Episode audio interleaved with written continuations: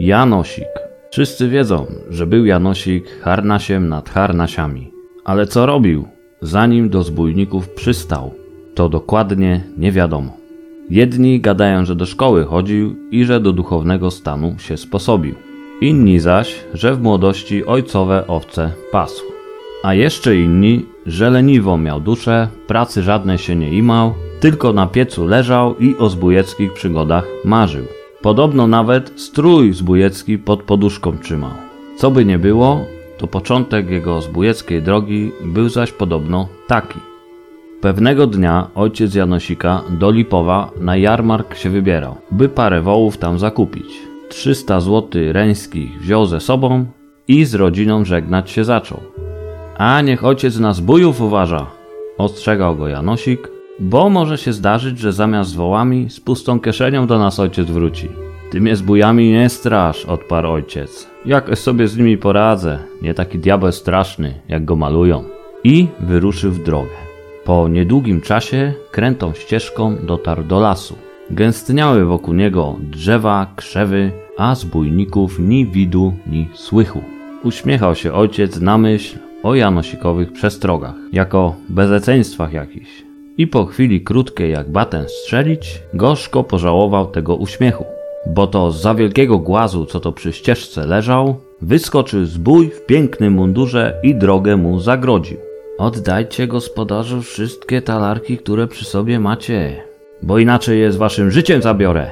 Buchnął groźnie zbójnik. Przeląkł się chłop, wolał stracić pieniądze niż życie własne i szybko je zbójnikowi wręczył. Ten wsunął je za pas i zniknął za głazem równie prędko jak się pojawił. Markotny i ograbiony gospodarz powlókł się z powrotem do domu. A w domu? Oj, miałeś rację, synu, westchnął, przekraczając próg. Zbójnik mnie po drodze napadł, pieniądze zabrał, ledwą z życiem uszedł. Ano mówiliście, że zbójnicy dla was nie straszni. Pokpił z ojca Janosik, chowając się w najciemniejszy kąt na zapiecku. No takiego zwyczajnego to bym się nie bał i pieniędzy bym nie oddał, tłumaczył się ojciec. Ale to był zbójnik, że hej, jak malowany, wysoki jak smrek i mocarny jak niedźwiedź. A mundur, ha, mundur to miał jak sam harnaś. Coś takiego, dziwił się Janosik. To niby tak jakby troszkę do mnie podobny. Ha, a gdzie ci tam chłopcze do niego? Rzekł ojciec. A z zapiecka doszedł cichy chichot. A może jednak? Ano popatrzcie. I Janosik zeskoczył z pieca ten sam mundur, co zbój w lesie ubrany. No teraz toś troszkę do niego podobny, zamyślił się ojciec. Niepodobny, tylko ten sam, roześmiał się Janosik. To ja was w lesie napadłem, a oto wasze talarki, tatku. Po czym rzucił oniemiałemu ojcu zrabowany mieszek. To, toż ty, toż ty wyglądasz jak prawdziwy zbójnik. Nie mógł się nadziwić ojciec. Tak, i wkrótce nim zostanę, odpowiedział żwawo Janosik. I został nim, bo już kilka dni później wyruszył w góry po to, by ze zbójnikami się spotkać. Nie jeden dzień kręte górskie ścieżki przemierzał, nie jedną też noc w skalnych załomach przespał, zanim do nich dotarł. I podczas jednej z takich nocy sen dziwny mu się przyśnił, bo oto zjawiły się przed nim trzy górskie boginki i tak między sobą mówiły. Stanie się on zbójnikiem, który u jednych wdzięczność, a u innych strach będzie budził.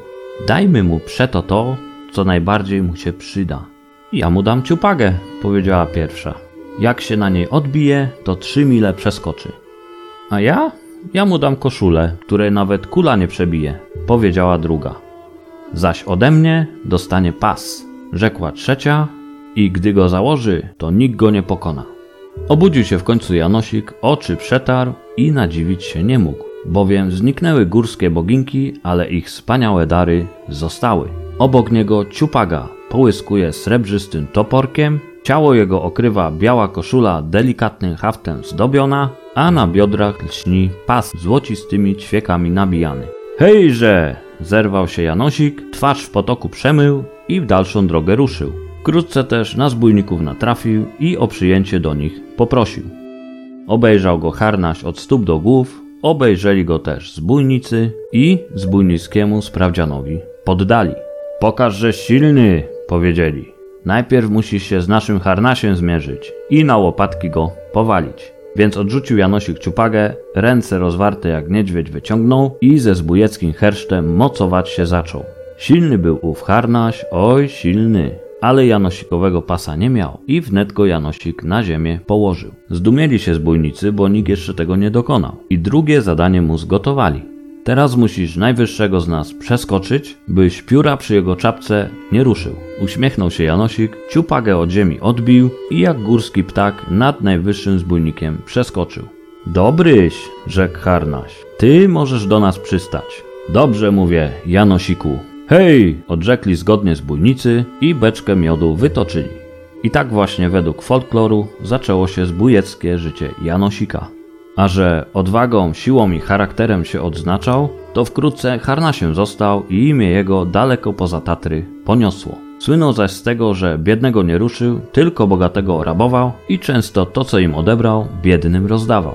I sławili go ubodzy, a zamożni zemstę przysięgali. I dostała Janosika w końcu ta zemsta bo zjawił się kiedyś Janosik w rodzinnych stronach i do karczmy wstąpił, w tany ze swą Maryśką się puścił i zupełnie o świecie zapomniał. Tańcował bez opamiętania, aż pot mu na czole wystąpił, zdjął więc pas i koszulę, a ciupagę cisnął w kąt, by dalej chołupce wywijać. A była we wsi dziewka zazdrością trawiona, że Marysieńkę, a nie ją, Janosik sobie upodobał i zemścić się na nim postanowiła. Zawiadomiła przeto żołnierzy austriackich, o tym, gdzie harnaś przebywa. Ci po cichućku karczmę otoczyli, po czym do środka się wdarli i bezbronnego Janosika pojmali. Nie zdążył bowiem pasem się przewiązać, po ciupagę sięgnąć, koszuli na grzbiet zarzucić, by przed kulą się schronić. Związanego powiedzieli do Lipowa, gdzie na powieszenie za ostatnie żebro skazany został.